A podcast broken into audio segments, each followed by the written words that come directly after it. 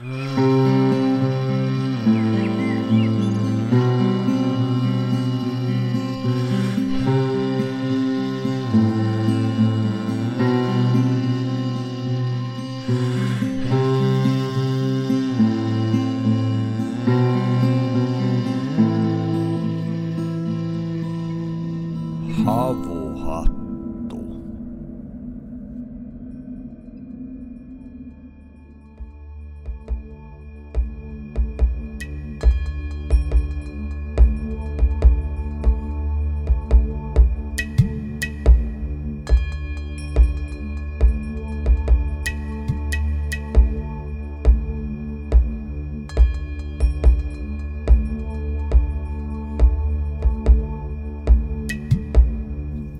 Havuhattu podcast. Menee syvälle metsään ja ikiaikaisen viisauden lähteille.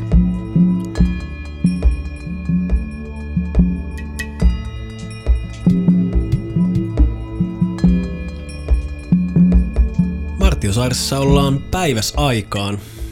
On näitä jaksoja päiväsaikaan ehkä pari kappaletta jo tässä meidän historia-aikana nauhoitettu, mutta harvinaisuuksia tuppaavat olemaan. Joo, elämme mielenkiintoisia aikoja myös, ähm, myös muiden asioiden suhteen kuin nauhoitusajankohdan. Mä uskon, että jokainen kuulija alkaa olla aika kyllästynyt jo tähän aiheeseen, mitä tässä viime aikoina on oikeastaan yksin omaan televisiosta ja radiosta ja kaiken maailman medioista saanut kuulla, joten emme puhu minkäänlaisista ajankohtaisista asioista tässä lähetyksessä.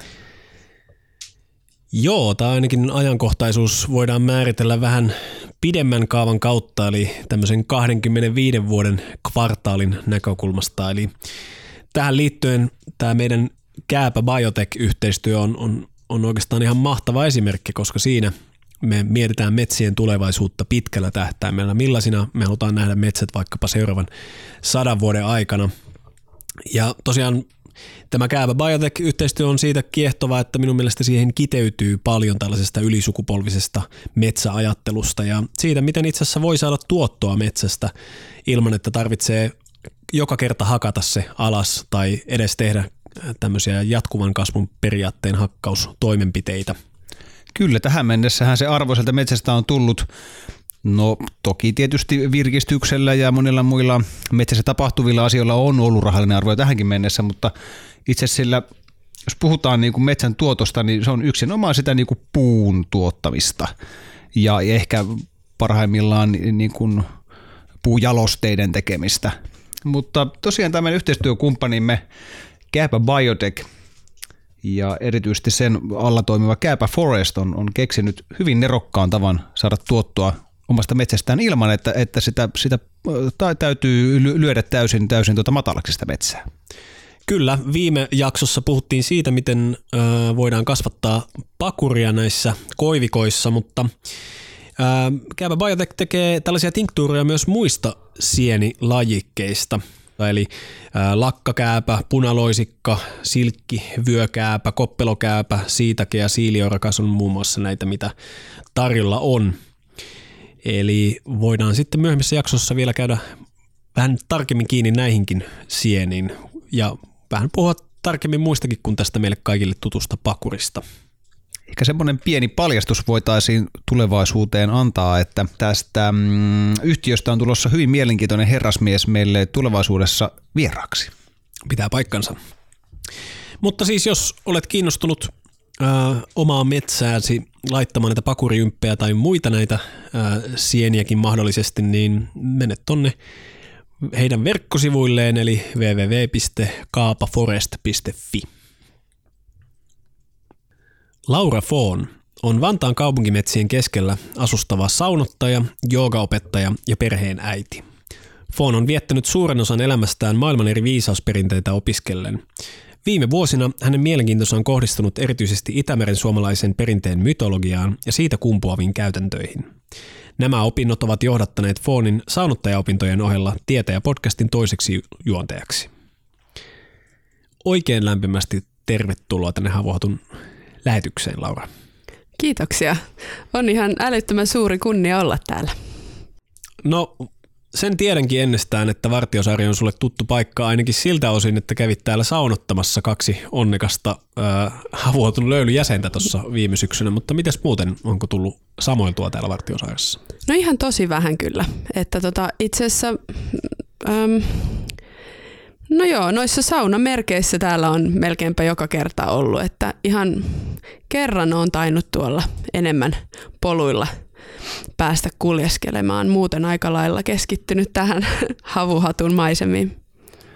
Tuosta saunottamisesta varmasti puhutaan myöhemmin ja paljon vielä lisää, mutta me tästä, tästä meidän tuota, kuulijoiden kilpailusta ja, ja kilpailuja, kilpailun palkinnosta hirveästi jo puhuttu tässä, niin kertokaa, itse en ollut silloin paikalla, niin kertokaapa hieman, että mitä siinä oikein tapahtui? Meillähän oli siis aivan ihana ilta täällä ähm, voittajan ja hänen tuomansa ystävän kanssa. Äh, oli kekrin aika, joten sitten ikään kuin vähän räätälöidysti tehtiin voittajan toiveiden mukainen kekrisaunotus. Hmm. Joo, eli siellä olitte meidän legendaarisessa rantasaunassa ja, ja tota, siellä oli äh, vihtoja mukana, oli laulua ja löylyä ja Joo, Kyllä. tällaisista elementeistä sitten rakentui tämä. Kyllä, joo. joo. Me, meillä oli, se oli vähän enemmän tämmöinen, äh, sanotaanko loitsu, loitsuihin keskittyvä tämmöinen seremoniasauna. Toki aina itselleni on tärkeää, että siellä on myös tämä metsänväkivihtojen muodossa mukana, mutta tuossa oli sitten voittajan toiveesta niin oli erityisesti painotettu tähän Kekrinajan seremoniallisuuteen. Hmm. Mennään tuohon saunotukseen tosiaan vähän myöhemmin, mutta tuossa alkuspiikissä puhuttiin, että sä asut tällä hetkellä Vantaalla, niin, mutta mistä päin sä oot kotosi? No sepä vasta kysymys. Mä, tota, on siis Jyväskylässä syntynyt ja siellä mm-hmm. jonkun aikaa silloin ihan ensimmäiset vuodet ja sitten Lohjalla on viettänyt suuren osan lapsuuttani ja nuoruuttani. Ja sitten sen jälkeen No Intian kautta sitten pääkaupunkiseudulle asettunut. Hmm. Muistuuko sieltä Jyväskylästä mieleen mitään sellaisia niin kuin tärkeitä luontoympäristöjä vai tapahtuuko ne asiat siellä Lohjalla sitten Joo, enemmän? kyllä. Joo. Se tota, Jyväskylästä se oli ihan ne ensimmäiset vuodet, josta ei ihan hirveästi muistoja ole. Että. No niin. Kerro vähän siitä paikasta tuota siellä Lohjalla. Minkälaista maisemaa sun ikkunasta aukesi? No Lohjalla mulla oli onni asua siellä äh, Kirkniemen maisemissa Kukkukallion kupeessa. Asuttiin siis rivitalossa, mutta siitä oli, se oli meidän takapiha oli se Kukkukallion metsä ja se oli pieni, mutta lapselle ihan todella, todella täydellinen. Lapsuuden metsät kuulostaa tosi suureelliselta, mutta sitä ne ihan oikeasti oli. Mm se oli nyt tässä joku aika sitten, kun aikuisena meni tosiaan sitten sinne, niin se että oikeasti tässäkö se on? tässäkö se on? Kyllä. Se jättimäinen joo, joo. niin kuin metsä, joka tuntui silloin jatkuvan loputtomiin mm-hmm. ja nyt sitten sen harppas parilla askeleella. Niin. joo, joo, siis se on aivan, aivan älyttömän kiehtova teema, mihin, mihin palattiin äh, jälleen edellisessä jaksossa Metsänpeitto kirjan tekijöiden kanssa, että tämä mm. niin kuin lapsen silmin katsottu metsä on ihan totaalisen erilainen kuin aikuisen silmin katsottu metsä. Ja siinä sen metsän fyysinen koko itse asiassa ei ole se merkittävä tekijä, vaan ikään kuin se maailma, minkä se, se avaa siitä. Eli lapsellehan se, se maailma saattaa olla, niin kuin, aikuinen katsoo, että se on kaksi metriä se maailma, mutta lapselle se on rajaton maailma, mikä sieltä avautuu, koska vaan mielikuvitus on siinä, siinä rajana. Eli se metsä tavallaan toimii semmoisena virikkeenä siihen, että mitä ikinä siellä voikaan itse sitten keksiä, keksiä tehdä ja, ja tota, seikkailla. Juuri näin. Ja tästä tuli mieleen itse asiassa se on hauska, kun nyt sitten asun myös aika itse asiassa samanlaisessa setupissa. Eli asu, asutaan siinä tällä kertaa ei ole kukkukallio, vaan pöllökallio. No. Sen juurella sitten. Aivan. Ja se on, no mittakooltaan siinä ollaan aika samoissa. Ja se on jännä, miten kyllä toi aikuisenakin tapahtuu itse asiassa.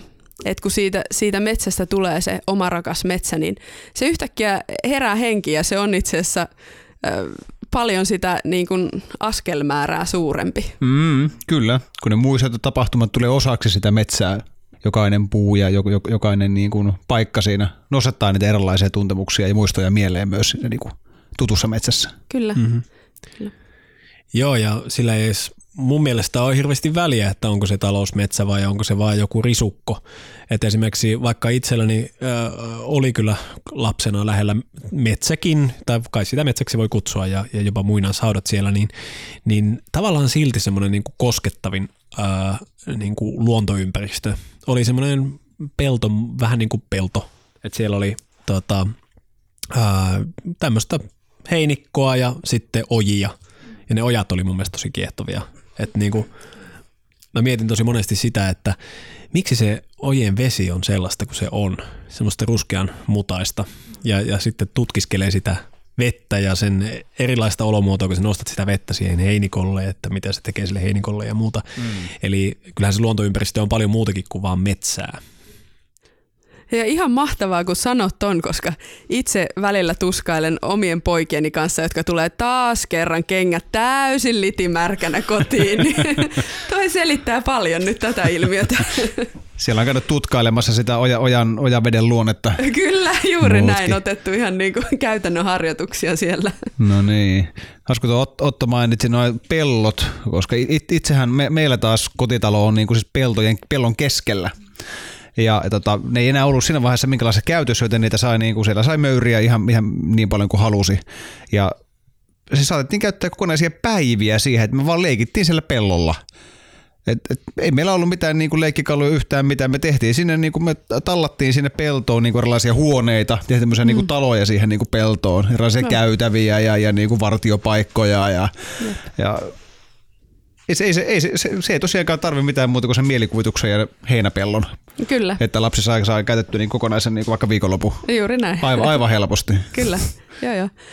Jo, sama tuossa tota, oltiin justiinsa mökkeilemässä ja oli siis tuossa, milloin se oli nyt, piti olla tämmöinen hiihdon ja luistelun täyteinen mökkiloma, joka päätyi siihen, että se oli sadetta ja saunaa. Ei no niin. huono, mutta hyvin erilainen kuin suunniteltiin, mutta eihän se lapsia haitannut, kun siinä oli just sen verran jääkantoa, sit jään päällä mukavasti vettä, niin siis siihen sai ihan mielettömät rallit aikaiseksi ja ihan uskomattomat niin kuin, puuhat, että se on juuri näin, että se todellakaan ei vaadi paljon ja siinä on niin kuin, se lähtee ikään kuin se luova voima liikkeelle siinä. Niin, ja mä uskon, että paljon laps, lasten luovasta voimasta lähtee tylsistymisestä. Öö, erään öö, neuvolantärin kanssa juttelin, juttelin hänen työstään ja, ja hän sanoi, että, että kerran oli ollut, tai ilmeisesti vähän niin kuin useamminkin tämmöinen trendi, että, että ihan tämmöisellä pikkuvauvoilla sanotaanko ihan neljä 5 kuukautisilla on se pädi jo siellä mukana ja, ja tota, kerran oli sitten se vauva laitettu lattialle ihan vaan siksi, että katsotaan, että millaista motorista toimintaa siellä, siellä on ja, ja tota, lapsi ehti olla lattialla semmoisen minuutin verran, niin, niin äiti tuli sitten antamaan pädin, että kai sillä nyt pädi pitää olla, että muutenhan sillä voi tulla vaikka tylsää. Eli jos mennään näin pitkälle tässä, niin, niin pidetään kyllä huoli siitä, että lapsilla ei varmastikaan missään vaiheessa elämää tule tylsää, mutta sen ongelma on juuri se, että se minun mielestä ainakin typistää luovuutta, joka tulee siitä, että pakko keksiä jotain virikettä mielelle, vaikka ei olisi mitään sen kummempia työkaluja siihen. Ja silloin ne työkalut sitten otetaan siitä, mitä ympärillä on. Mm-hmm. Se, on se on juuri näin. Tuo on mun mielestä ihan tosi äh, hyvä ikään kuin rohkeasti rohkaista itseään ja lapsiaan tylsistymään. Mm. Se on ihan älyttömän tarpeellista välillä olla mahdollisuus tylsistyä. Et se, että kun lapset sanoo, että on tylsää, niin yleensä silloin voi sanoa, että jes, mahtava Kyllä. homma. Koska se on, yleensä siinä menee puoli tuntia, ne kitisee ja vikisee sitä tylsyyttä ja sitten räjähtää maailman upeimmat jutut käyntiin. Kyllä. Näin kyllä. se vaan menee. Juuri näin. Mutta se on ihan totta, että nykyyhteiskunnassa pelätään tylsistymistä ihan niin kuin kuolemaksi. On kaiken maailman no, harrastusta ja menoa ja sitten on viihde, elektroniikkaa ja kaiken maailman laitetaan koko ajan. Ja, ja tosiaan se, että ihan tosi pienestä pitäen niin kuin ohjelmoidaan niin, ettei vaan tulisi niitä tylsiä hetkiä ja sitä sellaista, että se on välillä tuntuu ihan hurjalta tosiaan, että ei, ei ole niitä tylsistymisen mahdollisuuksia. Hmm. Tuo ty- ty- tylsistyminen on yksi juttu, mutta mä liittäisin siihen myös tämän, niin kuin, mitä on ehkä huomannut nykymaailmassa ja mitä myös oma äitini, joka on toiminut 40 vuotta lastentarhaopettajana, sanoo, että myös niin kuin pettymyksen sietokyky kun kulkee kyllä myös käsi kädessä tämän niin tylsyyden sietokyvyn kanssa, ja se on myös niin romahtanut nykylapsilla. Vaikka tämä on nyt tällaiset puheet, mitä niin kuin aina oli ennen kaikki paremmin. Tässä vaiheessa yleensä elämää tämä alkaa. Tämä niin, niin kuin. kyllä. Tuttu muinaiskreikasta Ny- jo. Että. kyllä. kyllä. Nykynuoret on ollut turmiolla viimeiset 10 000 vuotta. Kyllä. kyllä. Mut, mutta täytyy sanoa, että yksi hurjimmista asioista, mitä mä oon nähnyt, öö, siis niin kuin äidin, joka samaan aikaan hän, hän tuota, tässä on ehkä jonkunlainen moralisointia mukana, mutta ehkä se nyt sallitaan. Siis äiti poltti tupakkaa, hän, hän työnti samalla aikaan vaunuja. Vaunuissa oli niin kuin ehkä kahdeksan kuukautinen lapsi, jolla oli tutti suussa, pädi kädessä ja ne käveli Mannerheimin tiellä. Siis niin kuin keskellä niin kuin vilkkainta Suomea. Mm-hmm. Ja sillä oli sekä niin kuin tutti että se niin kuin pädi. Mm. Mm. Joo, ja tämä tässä on kyllä paljon muuttunut, muuttunut tässä viimeisen 20 vuoden aikana ja se, mitä mulla on tapana sanoa tällaisissa on se, että aina kun tulee muutoksia, niin me saadaan jotain, me menetetään jotain. Tietenkään mä en toivo sitä esimerkiksi, kun vaikkapa itse ollut lamanlapsi, että, että niin kuin lasten pitäisi kokea se läpi, mitä 90-luvulla oli, oli sitten niin kuin meidänkin tuolla perhe, niin kuin, missä meidän perhe asuu, niin siellä, siellä ympäristössä sitten ää, alkoholismia, työttömyyttä ja muita tämmöisiä sosiaalisia ongelmia. En tuollaista toivo tietenkään kenellekään. Mutta sen, ää, tämä varjopuoli on tämä ja sen valoisa puoli on se, että lapset sitten, koska välttämättä ei ollut kovin kiva olla myöskään kotona heillä, niin saattoivat sitten lähteä vaikka metsään, jota siinä ympärillä oli. Ja sitten taas vanhemmat, no he ei ehkä välittäneet niin paljon siitä, että missä lapset kulkee, mutta se lasten kannalta se hyöty oli se, että he saivat sitten olla siellä metsässä aika paljon. Mä en sano tätä, ellen sitten voisi sanoa monista näistä lapsista, että heistä tuli kyllä aikuisena hyvinkin välittäviä vanhempia, jotka tekee työnsä kunnolla ja näin. Eli Eli tavallaan sellaisessakin tilanteessa, jossa olosuhteet voi olla vähän, vähän heikommat, niin se, että saa sitten vapaasti mennä tuolla ja opetella itsenäisyyden taitoja. Ja, ja tosiaan, jos vaikka on metsäleikkejä, jossa sulla pitää olla, teet siellä puumajaa ja pitää olla veitsi mukana ja muuta sellaista ja koetat saada sen puumajan pystyyn ja naulat naulattua oikein, niin siinä esimerkiksi kehittyy se pettymyksen sieto, kun ei kaikki toimikaan niin kuin pitäisi ja näin. Eli, eli tässä on tavallaan tämä, tämä juttu, että jos nykyään sitten on enemmän niin, että lapset on sisällä tai harrastuksissa tai muussa, niin hyöty on se, että se on taatusti turvallista ja ei varmasti tapahdu mitään ikäviä asioita, kun kaikki on äh, pidetty huoli, että lapsilla ei, ei voi vaikka pää kolahtaa siellä, kun onhan näitä pehmusteita ja kypäri, kypäriäkin ja kaikenlaista, mutta se varjopuoli on tietenkin sitten se, että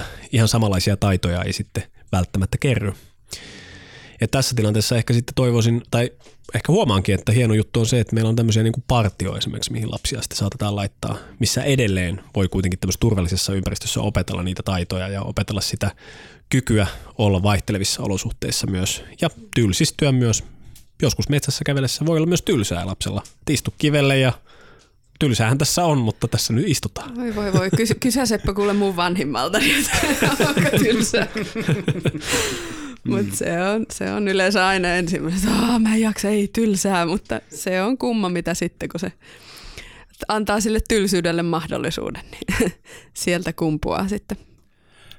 Mä vähän kuulin Laura sellaista huhua, että, että sulla olisi ollut pientä niin kuin törmäystä niin kuin sun, sun naapureiden kanssa tällaista niin kuin lasten yksin metsässä viettämisestä. Voisitko halukas kertoa tästä vähän? Joo, tota, mä itse asiassa kerron tämän nyt vähän pidemmän kaavan kautta, koska tota, ää, me missä asuttiin tuossa, muutettiin just vähän aikaa sitten. Aikaisemmin asuttiin kerrostalo asunnossa ja, ja tota, siinä meillä oli ihan mielettömän hyvä onni. Meillä oli tosi, tosi kiva ää, se siinä samassa rapussa asuvien välillä. Meillä oli, se oli vähän niin kuin semmoinen tosi yhteisöllinen meininki siinä, että lapset juoksi kerrosten väliä ja ne oli yhdessä, siis päivät pitkät pihalla ja pelas kaikki just tämmöisiä niin kuin kymmenen tikkuu laudalla ja kaikkea ja juoksivat. Siinä oli meillä pieni takametsä ja siellä viipottivat meidän, meidän rapun lapset. Ja tota, siinä sitten oli lähipiirissä oli porukkaa, jotka ei ihan niin kuin seuraavissa taloissa, jotka ei sitten ihan välttämättä olleet samoilla linjoilla. Ja siitä meidänkin talosta sitten muutti paljon porukkaa pois ja tunnelma vähän muuttu. Sitten kun mä oon itse, koska juuri miten kerroin, että on itse kasvanut siinä tavallaan takapihan metsässä, niin se on jotenkin ollut sitten itselle hirveän luonnollista. Et tietenkin ne lapset, niin missä ne on kuin siellä takapihan metsässä. Mutta tota, joo, siitä tuli aika moista sitten selkkausta siellä, että, että tota, kaiken näköisiin ongelmiin jouduimme, kun tota, annoimme lastemme siellä viipottaa ilman valvontaa ja, ja tosiaan keskenään touhuilla, että niitä sitten kaiken näköisiä ilmoituksia sieltä sitten tehtailivat naapuritalojen asukkaat ja se, se oli jo ihan, siis itselle ihan todella niin kuin mielenkiintoista, koska mä olin aina ajatellut, että mikä on turvallisempi tai parempi paikka lapselle kuin se metsä. Mm-hmm. Ja tässäkin taas puhutaan ihan semmoisesta niin kuin se oli mun mielestä ihan siis pieni, mutta mukava metsä. Niin. Eikä, eikä, eikä myöskään puhuta mistään kaksivuotiaista lapsista. Ei puhuta Vai? myöskään mm. kaksivuotiaista, että tässä kohtaa oltiin niin kuin eskariikäisiä. Mm. mm. Että mä, ja kuitenkin siis pointti se, että meillä oli koko ajan joku meistä vanhemmista oli kotona.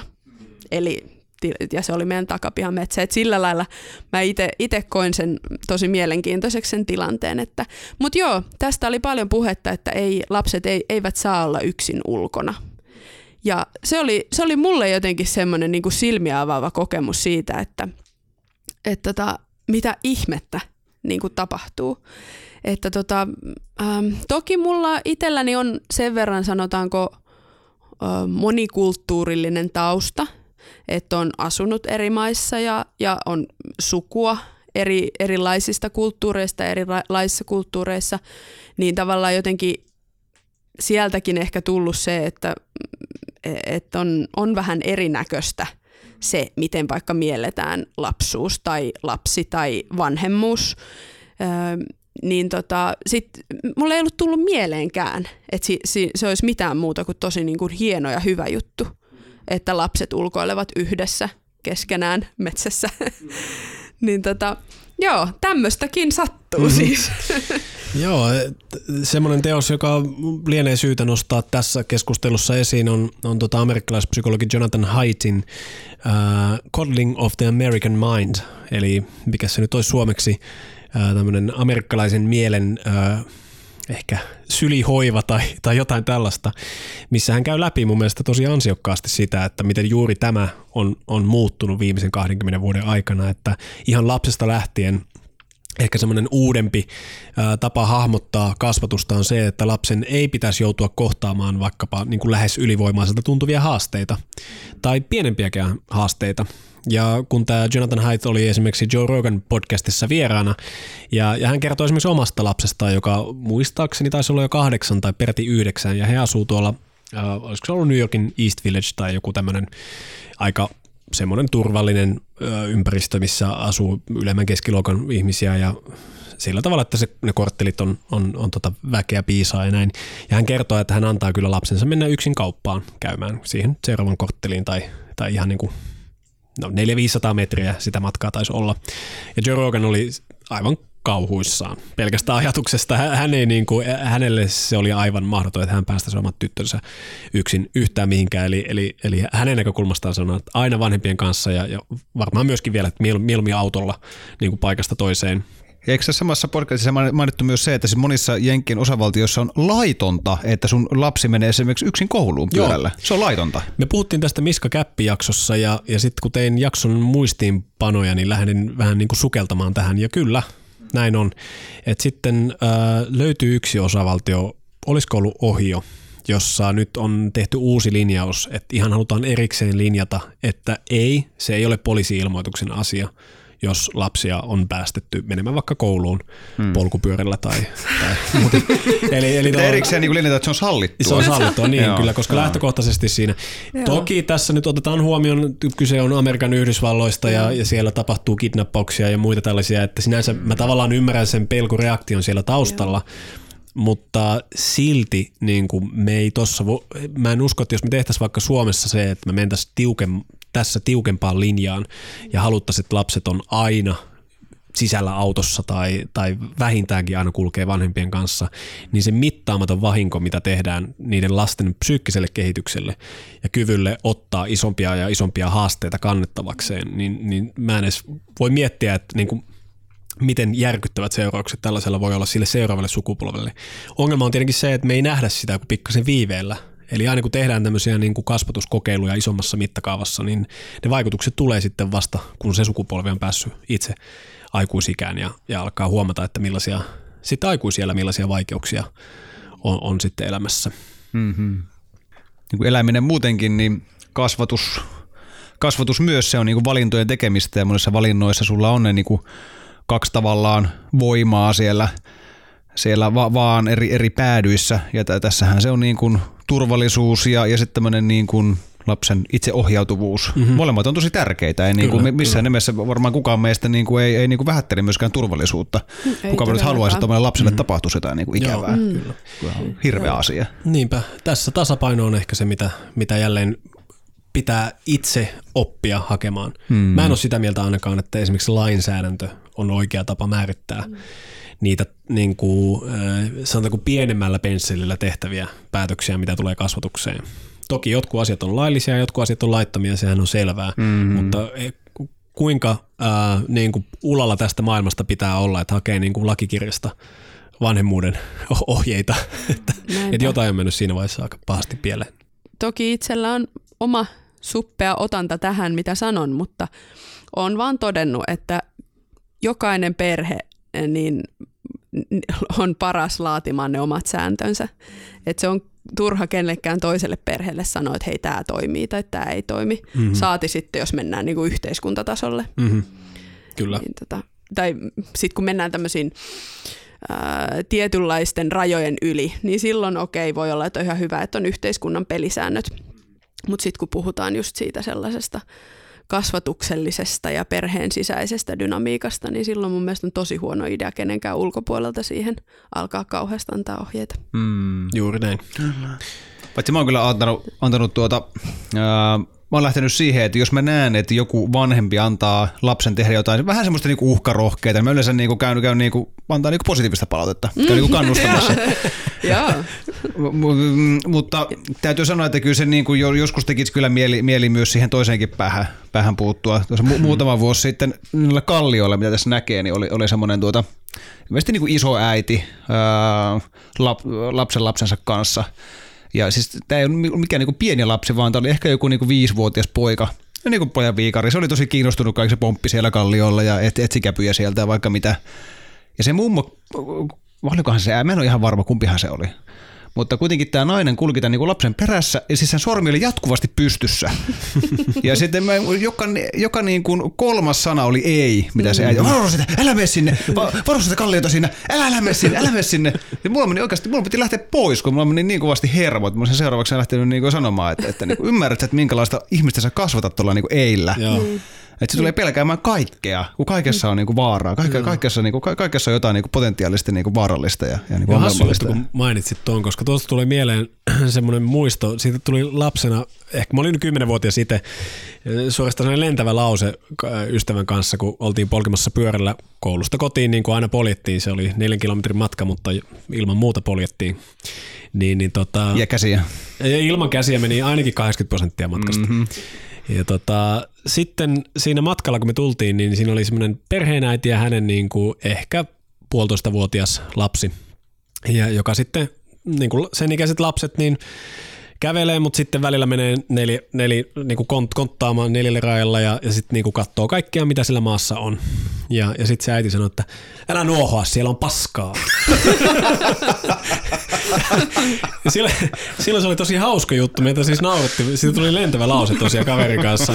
Aina, aina kun sit kaveri tekee jotain, niin, niin, niin kuin sit piti tietenkin sanoa tämä, tämä lentävä lause. Mm. Mutta, mutta sitten se sai myös jo siinä iässä miettimään – että et mikä on tämän äidin ja tämän lapsen, lapsen dynamiikka, jos noin pienestä iästä niin kuin noin, ja niin tiukka sanaisesti vielä, kun lapsi on kaikista uteliammassa iässä, niin siis eihän lapsi tietenkään niitä sanoja välttämättä silloin ymmärrä, mutta se ymmärtää selkeästi sen sävyn. Ja mä silloin jo muistan olleeni niin kuin pikkasen huolissa, että mitenköhän tuolla lapsilla tulee menemään, että jos sävy on nyt jo tommonen, voi se toki olla, että äiti oli vähän stressaantunut ja huono päivä ja näin, mutta, tota, mutta, mutta jotenkin hauska, hauska ajatus siitä, että, että ehkä siinä oli se kontrasti myös, että mulle ei ollut koskaan sanottu niin, niin sen takia se kuulosti niin suorastaan hauskalta silloin, että ja yksi tämmöinen stereotypiahan on, että, että niinku, tämähän on niinku kaupunkilaisen ongelma, tämmöinen niinku ylisuojelevuus, että, että maalla lapset juoksee ihan vapaasti ja ei siellä, mutta ei, ei se nyt ihan niin mustavalkoistakaan niin. kyllä, kyllä, kyllä, ole, että olen myös tavannut ihan ja niinku siis todella tiukkoihin vanhempiin myös, myös maalla, että mm-hmm. ei se ihan, näin. Ja myös, myös tuota, toinen, kerron yhden esimerkin tästä ikävämmästä ääripäästä, niin täytyy myös antaa, antaa niin kuin toisen ääripään esimerkki. Ei se mikä ääripää on, vaan, vaan niin kuin toinen esimerkki. Öö, lähistöllä pari vuotta sitten oli, oli niin kuin, siis kova niin kuin lumitalvi. Se on semmoinen kallio siinä meidän lähellä, aika jyrkkä kallio. Ja se on ehkä kolmevuotias poika, kävelin koiran kanssa ja yhtäkkiä huomasin, että siinä on niin kolmevuotias poika keskellä sellaista niin kuin jäistä niin kuin putousta. Kiipeä siellä menemään, kiikkuu niin kuin onnessa ja hakkaa jollain kepillä sitä niin kuin jäätä, niin kuin hak- hakkauttaa hakkua. Ja sitten mä katsoin sen niin kuin nurkalta, kun oli äiti, joka niin kuin katsoi ja kannusti ja tapuutti sille. Mä kävin sanoa sen äitille, että vittu, vitu hyvää meininkiä. Mä no, niin, niin, no, tämä on normaalia hommaa, että niin, pitää poikia päästä kiipeilemään. Niin, niin, kyllä. Kyllä, kyllä.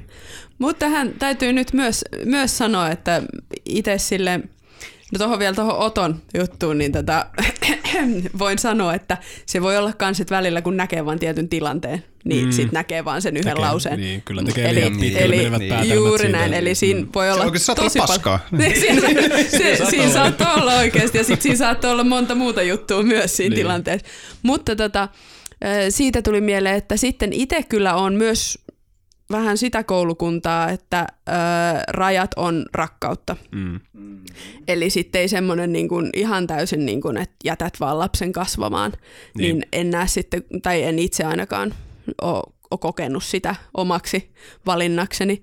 Mun tä, tämmöiseen vanhemmuuteen yksi suurimpia viisauksia on tullut Otolta, sulta. Mm-hmm. Joo.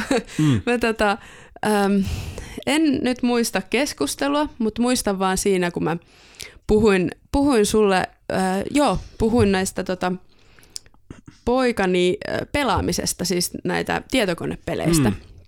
Ja kun sitten tämmöisenä someaikana sitä aina miettii just, että voi vitsi, että niin kuin, niin kuin joka sukupolvella aina joku juttu, mikä vie sen nuorison rappiolle, mm. niin nyt se on, ehkä tässä voi sitten tätä somea päivitellä ja kauhistella pelaamista niin tota, sitä siinä jotain päivitteli ja mietin, mietin kovasti ja sit sä niin sanoit just silleen tämän, että hei, että aina on ollut että se on niinku vanhempien tehtävä olla se vastavoima, joka antaa sen kasvun ja tavallaan elämän mahdollisuuden mm, sille mm. nuorelle, kun se nuori tarvitsee sen vastavoiman, jotta voi syntyä sen nuoren oma elämä.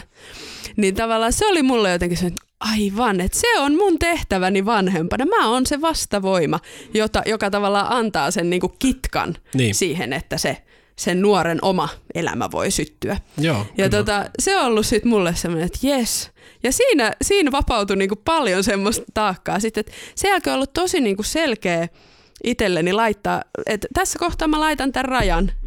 Ja sitten hän saa niinku sitä vastaan tavallaan itseään niinku nyt hioja. Kyllä. Ja, ja tavallaan siitä kohtaa sitten niin kuin löytyy se uusi kasvu. Juuri näin, ja, siis, ja, ja nimenomaan kun tullaan teini-ikään, niin sehän on se aika, kun, kun sitten lapset kokeilee koko ajan sitä rajaa, että mihinkä, mihinkä asti sitä pystyy venyttämään. Ja viisas vanhempi on se, joka osaa pistää se rajan ja tarvittaessa joustaa siitä, mutta kuitenkin pitää niin kuin siinä sen oman niin kuin selkärankansa, että tämä on se, mitä mä nyt toivon, että, että millä tavalla se käyttäytyisi. Ja samalla kuitenkin tietää, että ei se varmaan oikeasti niin tee.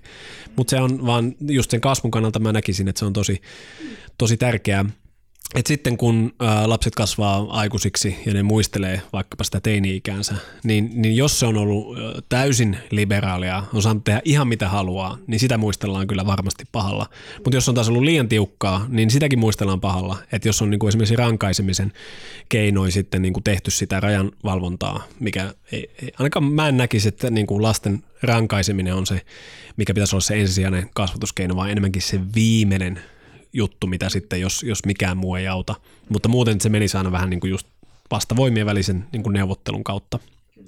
Eli sitten tietenkin se niin kuin bonus, mitä lapset siitä voi saada, on se, että sitten kun onnistutaan siinä tosi hyvin ikään kuin yhdessä se rajan määrittelyssä ja, ja onnistutaan niin kuin, sitä kautta lapsi onnistuu kääntämään sen rajan itsellensä vaikka luovaksi voimaksi, jota pystyy sitten saamaan erinäisiä niin kuin onnistumisia elämässä, niin sitten vanhemmat muistuttaa myös niistä onnistumisista ja, ja, ja niin kuin on siellä, niin kuin, että jes, kyllä, hyvin meni nyt, että et, okei, et, ja vaikka olisikin vähän rikkonutkin sitä rajaa, niin että no okei, se rikoit rajaa, mutta tämä lopputulos oli ihan mahtava, jotakin näin. Että tavallaan siinäkin se neuvottelu pysyy aina. Että et ei ole vaan koko ajan sille, kaikki jees, sä oot ihana ja mahtava ja sussa ei ole mitään vikaa, eikä sitten myöskään niin, että sussa on kaikki vikana ja kaikki, kaikki paha johtuu susta. Mm, pilasit meidän elämän, kun on tällaistakin hurjaa kuultu. Mm-hmm. Mutta tässä päästiin tosi mielenkiintoisiin keskusteluihin liittyen, liittyen niin kuin lapsuuteen ja kasvatukseen, mutta, mutta mä haluaisin kyllä palata vielä Laura sun mm. lapsuuteen. Eli sä mainitsit tuossa Tietäjä-podcastin ensimmäisessä jaksossa, että mm. sä oot mm. saanut kristillisen kasvatuksen nimenomaan luterilaisesta näkökulmasta. Joo. Niin haluaisitko kertoa tästä vähän lisää, että, että millainen se, se sitten tämä niin kuin ehkä uskonnollinen puoli sitten lapsuudessa oli? Joo, um, siis perheemme oli hyvin vahvasti luterilaisen kirkon piirissä. Oli tota, kävin pyhäkoulut ja, ja tota, äm, oli ruokarukoukset ja oli tää, tavallaan se semmoinen niinku elämänkulttuuri tuli sieltä luterilaisuuden opeista. Ja se oli, sen sanoisinko ehkä varhaisla, varhaislapsuuden ja, ja alakouluiän. Silloin se oli niin kuin voimakkaasti meidän perheellä. Sitten sanotaanko, että sitten kun itse tuli siinä teiniän kynnykselle ja tapahtui muita mullistuksia, niin se on myös sitten niin kuin, ö, vaikuttanut sitten muutenkin perheeseen, niin että ehkä nykypäivänä ei, ei kukaan niin sillä lailla ole semmoinen, niin kuin, miten mä sanoisin, semmoisia luterilaisen kirkon tapoja noudattavia. Mutta tota, silloin kyllä, joo, se oli, se oli ihan semmoinen mun lapsuutta niin kuin todella voimakkaasti ö, tavallaan merkkaava ö, asia. Ja tota, toi, joo, mun, mun siis lapsuuslaulut on erilaisia Jeesuslauluja ja, ja sillä lailla, että se on kaikki, kaikkeen tähän se on vaikuttanut tosi voimakkaasti. Ja, iltasaduiksi on luettu lastenraamattuja ja tällaisia, että se on ollut sillä lailla ihan läsnä niin kuin kaikessa. Mm. No miten esimerkiksi lastenraamattu tai katekismus, niin, niin muistatko jotain semmoista erityistä vaikutelmaa, minkä se teki sitten lapsuudessa? No mun täytyy sanoa, että siis ähm, sehän on niin kuin hyvin perhekeskeistä se luterilaisuuden harjoittaminen, tai ainakin oli meillä. Mm, niin. en, en minä tiedä muista perheistä, mutta ainakin meidän perheessä ja niissä piireissä, missä meidän perhe oli silloin, niin oli hyvin, se semmoinen niin perhe oli tosi iso arvo ja lapset oli hyvin semmoinen niin keskiössä. Et lapsellehan se oli aika ihanaa. Mm. Mm, et meitä pidettiin tosi hyvänä. Niin. Joo. Joo, kyllä vaikkapa omasta lapsuudesta, niin, niin tota, kyllä ne raamatun tarinat myös, mm-hmm. niin kuin siinä jotenkin on niin semmoisia kiehtovia elementtejä.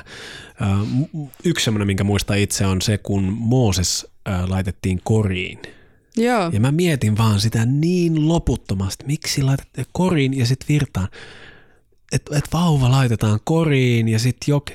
Se oli niinku, niinku kaikessa kauheudessaan ja, ja niinku kiehtovuudessaan semmoinen, niinku mikä jäi mietityttämään hirvittävän paljon. Ja, ja mä uskon, että aika paljon lapsilla, jo, joilla just luetaan vaikka raamatun tarinoita, niin, niin jää niin kuin vähän niin kuin mietityttämään. Joo. Ja sitten on vaikeuksia. Voi olla, että myös niin kuin aikuiset, jos tulee kysy, kysy, niin kuin tämmöinen kysyvä ikä, ikä tai muuta, niin, niin aikuisilla saattaa olla vähän vaikeuksia jopa vastata, että et, miksi ihmeessä se Mooses laitettiin koriin tai näin. Joo, toihan, toihan siinä usein tuli sitten, että tota, äm, itsellä ainakin, no sanotaanko, että mulle ei ehkä ikinä just joku raamattu oli, lapsi otti sen, tai lapsen mieli otti sen vastaan ikään kuin sellaisena kuin se on. Mm. Mä en ehkä sillä lailla sitten niitä, niitä ruvennut kysy, kyselemäänkään ihan kauheasti, vaan enemmänkin nautimme. Tosi paljon oli just sitä, että tehtiin niistä näytelmiä, niitä lueskeltiin ja tykkäsin kovasti. Öm, mutta sitten noin yleisesti ottaen sanotaanko, mulla oli ehkä se, mikä mua pohditutti paljon, oli esimerkiksi tämmöiset erilaiset Jumalan palvelukseen liittyvät seremonialliset jutut ja pohdin usein niitä, miksi näin ja miksi noin. Ja sitten taas, jos niin kuin kirkossa käyttäydytään näin, niin miksi sitten voidaan tuolla tehdä näin. Ja, ja, ja tota, kun mulle, mulle iso oma lapsuuden kriisi oli, oli se, että kun tosiaan tuossa mainitsin siitä meidän takapihan metsästä, se oli mulle tosi sellainen no se oli mun ystäväni. Ja, ja tota, mulla oli Joo, no mulla oli siellä aina hyvä olla. Sinne menin ilot ja surut kertomaan. Siellä oli mulla itse asiassa mun yksi, äh, miten sanoisin, paras ystävä puuni, niin tota, jopa, jopa tota, silloin lapsen mieli tavallaan niin kuin pystyi olemaan hyvinkin sellaisessa niin kuin vuorovaikutuksellisessa suhteessa siellä metsässä ja metsän kanssa. Ja, ja tota, oli tosiaan yksi, yksi puu, joka oli niin kuin oikein erityisen tämmöinen niin kuin vuorovaikutuksellinen silloin. Ja, ja tota, tämä kokemus oli mulla tosi voimakas, mikä kuvasi sitä mun omaa niin kuin lapsuuden ö, muistomaailmaani. Mutta sitten, sitten taas siinä kohtaa tuli tosi iso ristiriitoja just tähän niin kuin luterilaisiin oppeihin ja, ja tavallaan just tämä sitten kun kyselin asioita, niin No mun täytyy sanoa, että mulla oli onneksi mun vanhemmat oli hyvin tällaisia, niin kuin, niin kuin he ovat vieläkin, ovat hyvin sellaisia avoimia ja keskustelevia ja tosi niin kuin upea juttu, että oli sillä lailla sai, mutta sitten se semmoinen niin kuin isompi ympäristö, niin ei ehkä ottanut samalla lailla vastaan. Ja sitten siinä tuli semmoisia omia sisäisiä ristiriitoja, erityisesti sitten kun alakoulujässä ja muussa, niin koin hyvin suurta tuskaa siinä, että ö, käyttäydytään tietyissä paikoissa näin ja toisessa paikoissa näin ja mä en ymmärtänyt miksi ja ei niinku oikein sopinutkaan ihan hirveästi kyseenalaistaa ja näin ja se, se tuntui itselle sitten hyvin se, sillä lailla hämmentävältä. Ja sitten just tämä, että sitten tota, niinku se oma lapsuuden kokemus, sit kun se ei sopinut siihen tavallaan, mitä sieltä ulkoapäin kerrottiin, niin siinä tuli niin semmoinen ristiriita, että jäi aina se kysymys, että no mitä, mitä tämä nyt sitten on, mistä on kyse, mitä tapahtuu. Että tota, ne oli ja tosi voimakkaana just jäänyt mieleen ne tämmöiset kirkossa tapahtuvat seremoniat, mitkä viehätti kovasti, mutta sitten kun se ei tota, sit mitä niistä selitettiin, niin ei käynyt sit mun lapsen järkeeni. Mm-hmm. niin, niin. Et. Niin onhan se, kyllä mäkin muistan, että, että kyllä se muutama ilta meni pureskella sitä ajatusta niin kuin Kristuksen verestä ja ruumiista. Mm-hmm. Ei, se, ei se ihan, tuota, ihan upounut muuhunkaan kuin, kuin, kuin tuota, lämmin veitsi voihin. Um, no alkoiko sitten niin kuin sun niin kuin irtautuminen tästä, tästä niin kuin mm, uskon piiristä, niin alkoiko se näistä keloista vai tapahtuuko no, se niin kuin erillisenä siis, asiana? No mun täytyy sanoa, mulla henkilökohtaisesti joo, mm. koska mä sitten tota, ähm, mä olin, no itse asiassa mä tiedän ihan tasan tarkkaan, mä olin aika lailla täyttämässä varmaan 12 ja tota, sinä kesänä niin tota, pohdin paljon näitä asioita ja sitten tota, silloin meillä oli sitten alkoi koulu ja sitten oli jollain uskonnon tunnilla käytiin läpi erilaisia maailmanuskontoja. Siellä mainittiin jooga. Ja sitten se oli semmoinen, mikä mulla oli, että mm, tässä, nyt tämä antaa vastauksen tähän, että miksi, miksi, miten nämä niinku kaksi asiaa, mitkä on mulla voimakkaasti ollut elämässä, että miten ne niinku yhdistetään, niin tämä se nyt on. Ja tota, sitten se, se vei niinku ikään kuin sit mennessä, että sitten lähdin niinku ajattelin, että nyt mä näen tämän joogan keinoin selvitän tämän asian. Ja sitten sehän vei sitten mennessään. Että... Mistä sä lähdit liikenteeseen sitten? Mistä no, sä lähdit etsimään tietoa joogasta? No se oli silloin tota, mitä siitä nyt on, Joo, ihan parikymmentä vuotta sitten siellä Lohjalla, niin ei ihan hirveästi ollut joogaa tarjolla. Mutta löysin jonkun työväenopiston joogan sitten ja sitten mä vielä yhden hyvän ystäväni pakotin sinne kanssani ja me siellä sitten siellä muut oli semmoisia, mitä sanoisin, 60 plus Naisia. mammoja, joo, ja niin. yksi mies oli siellä kanssa. Ja tota, me siellä mä sitten raahasin sitä, ja sitten mä muistan, kun meillä oli jotain naapuriluokkalaisia, jotka naureskeli meille, kun me mentiin sinne, ja mä sitä kaveriani raahasin sinne, ja siellä me sitten käytiin uskollisesti, varmaan vuoden verran käytiin siellä. Sitten tuli tonne tota Helsinkiin eka Astanga koulu tonne Ruoholahteen, kohan se silloin. Ja tota, siellä sitten niin kuin alkoi varsinaisesti tämmöiset niin kuin vähän, miten mä sanoisin, systemaattisempia. Mähän sitten niin kuin otin sen hyvinkin silleen niin kuin orjallisesti siihen, että sitten aina ennen kouluun menoa niin tein harjoitukseni ja, ja koitin silleen, mutta että sitä useamman vuoden sitten Astanga-joukan parissa ja siitä se sitten jatkui sit, koska mua sitten alkoi enemmän ja enemmän kiinnostaa tavallaan just myös se päästä syvemmälle sinne joogan filosofiaan. Ja lähdin sitten etsimään erilaisia vähän filosofisempia lähestymistapoja. Ja Ayurveda tuli siinä vaiheessa myös voimakkaasti sitten mielenkiinnon kohteeksi, kun mä ajattelin, että elämäntiede nyt varmasti antaa sitten vastaukset. Mm. Ja, ja sitten tosiaan näiden kysymysten perässä niin sitten, sitten tota, päädyin myös Intian, Intian suunnalle ja näin pikkuhiljaa. Mi- missä iässä menit ensimmäistä kertaa Intiaan? Lukion jälkeen, minkä ikäinen silloin ollaan? 19, 18, joo. Se, se oli eka reissu silloin. Okei, okay, hurjaa. Siis lensitkö ihan backpackerina vai olitko jossain vaihto Me men kaverini kanssa. Ta- ei, sama nyt kaveri ei ole tuli. sama kaveri. Ei, Joo. Mutta tota, joo, sinne, sinne pörähdettiin keskellä yötä Delhiin ja sitten tuumattiin, että jaa, täällä ollaan. No, ku- kuvaile nyt pikkasen, koska me ollaan Joonaksen kanssa kyllä koettu tämä Delhiin laskeutuminen myös, että et millainen se oli se kokemus? Se oli aikamoinen, tota, toi, koska tosiaan siinä kaksi tota, mitä tosiaan alle 20 tyttöstä sinne pörähti. Ja se oli, oli keskiyö ja sitten tehtiin kaikki niin hölmösti kuin vaan voi tehdä, että otettiin joku taksi, epämääräinen taksi ja sanottiin, että juna-asemalla ja sitten me ollaan siellä keskellä yötä juna-asemalla ja siinä makaa tota, kuollut lehmä ja läjäpäin semmoisia niin meitä tuohon hartiaan asti intialaisia miehiä. Sitten me mietin, että no nyt tämä saattoi olla huono idea. Se tuumit, että mitähän sit. Ja tota, me ei oikein keksitty, että mitä sitten tehdään, niin tota, sitten me siellä vaan hetken aikaa tuumailtiin. Ja siis ihan ihmeen kaupalla sitten sieltä löydettiin joku, joka vaan niinku huijas meiltä miljoonakertaisesti junalippurahat. Ja pä- päästiin niinku junaan ja saatiin vielä hänen siellä niinku joku epämääräinen toimisto, niin hän otti meidät vielä sinne ja saatiin siellä se yö odotella, että päästiin sitten junaan. Ja näitä kaikki meni tosi hyvin. Mutta se oli, se oli kyllä semmoinen hetki, että miettii, että hmm, me ei nyt tätä mietitty ihan loppuun asti. Kyllä, kyllä. Me ollaan joskus käytetty semmoista vertauskuvaa, että se on, Intiassa on vähän niin kuin pikku lapsen roolissa, koska moni mm. asia pitää opetella ihan uudestaan, Kyllä. koska mikään ei päde. Kyllä. Maailma on tavallaan to, niin kuin Kyllä. ylösalaisin Intiassa. Joo, mutta se oli, mulle ainakin se oli siis, koska siinä kohtaa oli tämmöinen niinku justiinsa, miten sanoisin, turhautuminen tähän yhteiskunnan meininkiin ja olin miettinyt, että rupeanko pääministeriksi vai aste, askeetikko joogiksi, että nämä oli ne mun kaksi vaihtoehtoa. Ja Aika hyvät sit- vaihtoehdot. Joo, pohdiskelin näitä, niin tota, sit, se, tota, se oli jotenkin tosi, tosi mahtava sitten päästä sinne Intiaan, koska tota, se justiinsa tämä, että koko maailma olikin aivan erilainen. Kaiken joudut opettelemaan alusta.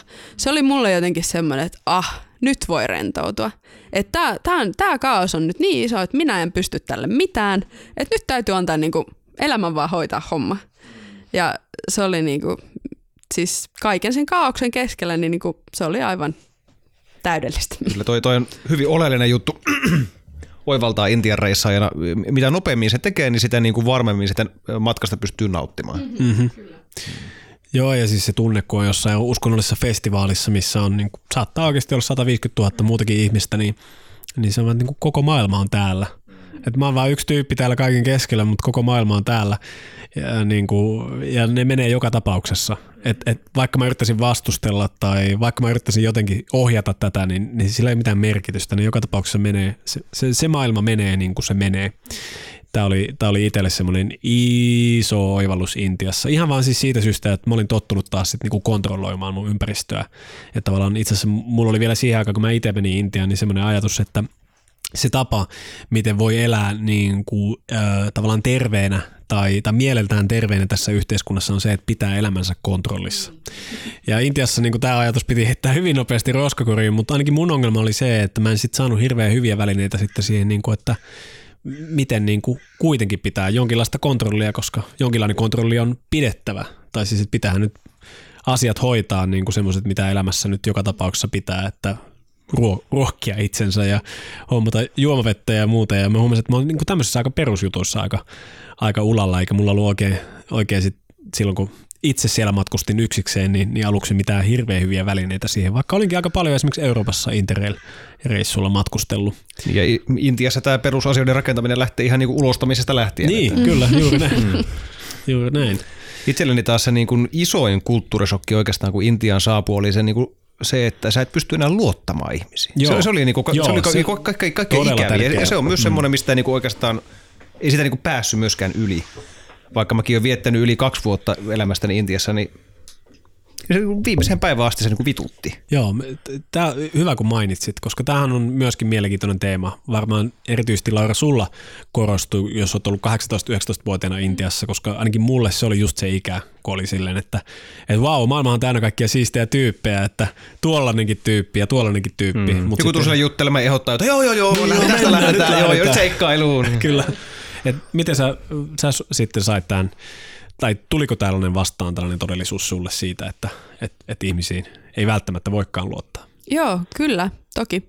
Tuli, tuli siis tuo, tuo tuli niin kuin hyvin selväksi, mutta täytyy samalla sanoa, että sitten löysin taas siellä myös semmoisen tason ihmisyydestä, mikä oli mulle täysin vierasta Suomessa, siis tämmöisessä niin kuin – miten mä sanoisin, lämmössä ja välittävyydessä. Mm. Siinä semmoisessa niin kuin, ähm, okei, okay, se voi olla, että sä et voi luottaa yhtään mihinkään, mitä niin kuin sanotaan, ja sä kysyt, että onko, onko tota, tietty paikka vaikka oikealla ja vasemmalla, niin kaikki sanoo, että joo, se on vasemmalla ja mm-hmm. seuraavalta kysyy, no joo, se on oikealla ja kaikki on ihan yhtä vakut niin kuin, mm-hmm.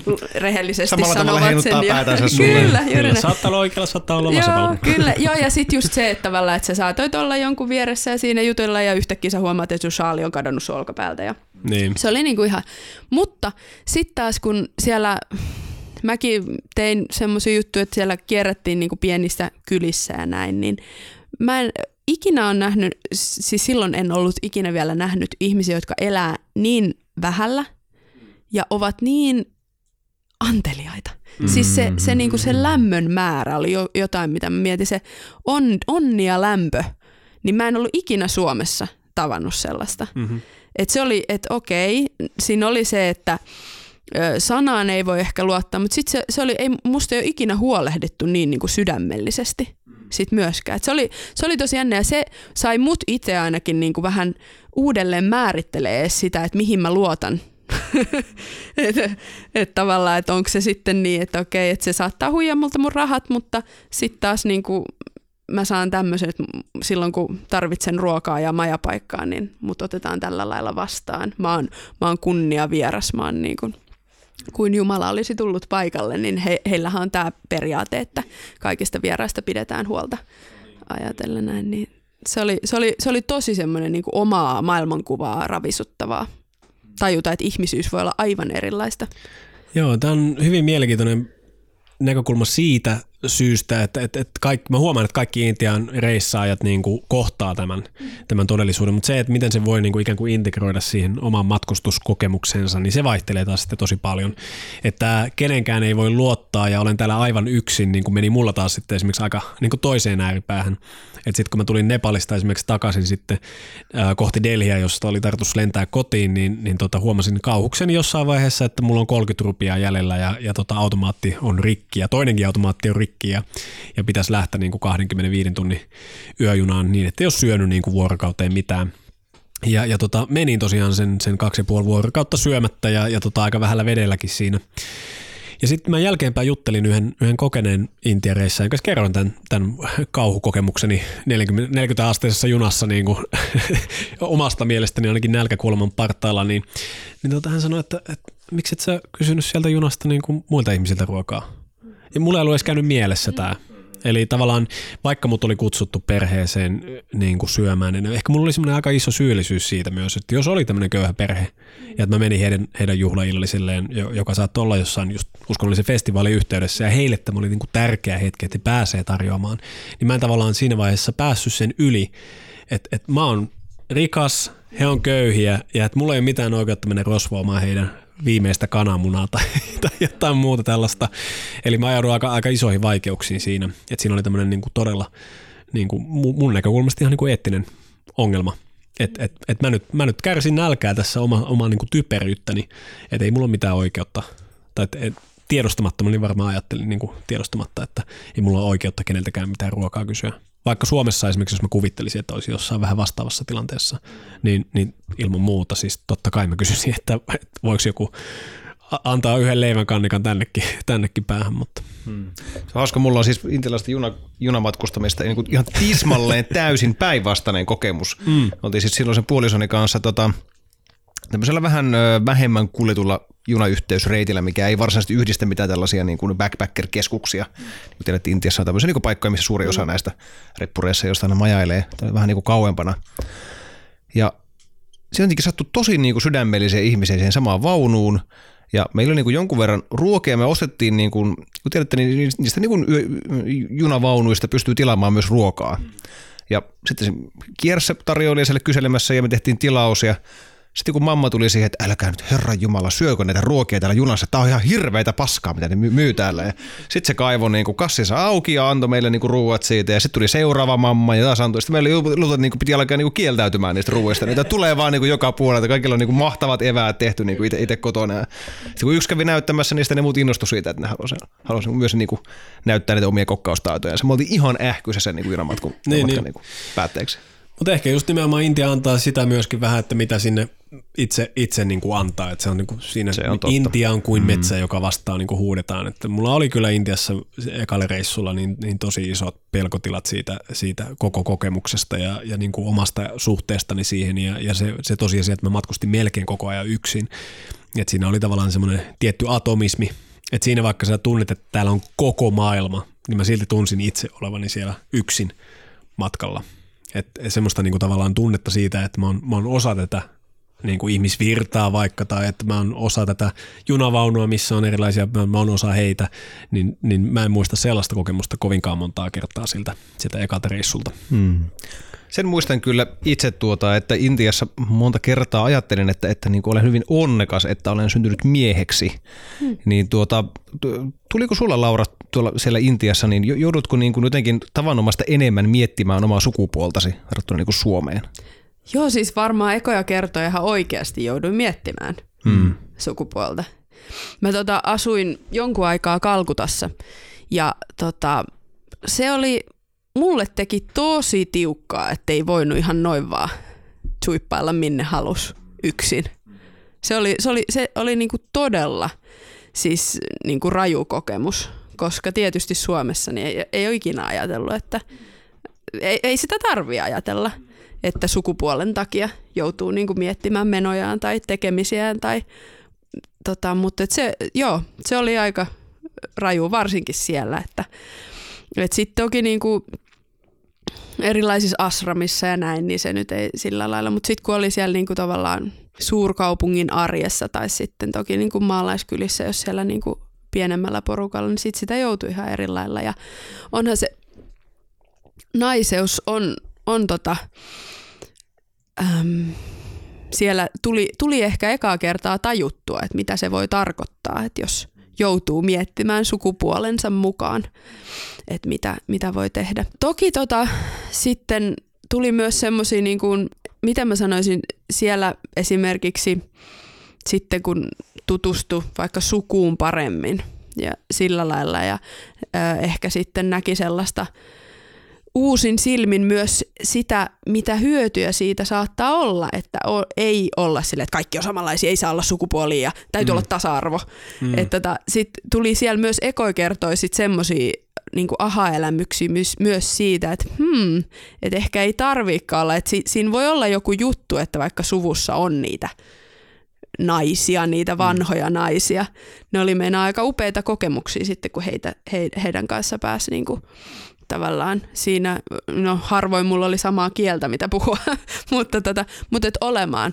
Niin tota, sitten myös siellä heräs, heräs tavallaan sit se ajatus siitä, että ei se välttämättä se ehdoton tasa-arvo ole ihan niin kuin, ää, ainut oikea vaihtoehto. Nyt monella kuulijalla ehkä nousee kulmakarvat hieman, jos, jos antaisin muutaman niin esimerkin asiasta. Voin, voin antaa. Siis esimerkiksi itse tota, No just sanoin tuossa esimerkkinä tämmöisen vanhan ö, suvun vanhan naisen.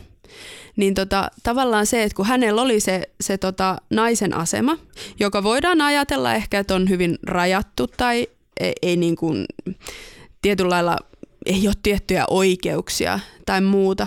Mutta itse asiassa hänellä oli hyvin semmoinen, niin siinä kun oli tietysti itse tuli vielä tähän kylään hyvin semmoisen rankan reissun jäljiltä ja oli aika uupunut. Ja tota, siinä, että häne, häne, hänestä pidettiin todella huolta. niin tuli semmoinen, että ei vitsi, että ei toi nyt ole ollenkaan huono juttu, että jos joku pitäisi musta huolta. Ja tavallaan sitten kun se ei ollut sillä lailla, että että hänen, hänen puoleensa myös käännyttiin tosi paljon niin kuin neuvon, neuvoa hakemaan ja, ja sillä lailla, että siinä oli, hänelle ei ollut mitenkään se, että hän olisi ollut vain jossain niin kuin vanhainkodin nurkassa unohdettuna. Päinvastoin hänen, hänen jalkojaan käytiin koskemassa ja sillä, kun siellä on se tapa, että kosketaan jalkoihin ja oma otsa tavallaan semmoinen kunnioituksen merkki, niin aamu aloitettiin ja tämmöisillä rituaaleilla. Hänellä oli hyvin semmoinen niin kuin, upea asema siinä, siinä suvussa. Ja tota, se oli, mä muistan, koska mä sitä pohdin silloin, että hyvänen aika, että ei tämä niinku ollenkaan pelkästään huono juttu, että okei, nainen ei saa yksin kulkea siellä ja yksin tehdä tätä. Että siinä tulee myös sit se toinen puoli, että su, susta pidetään huolta.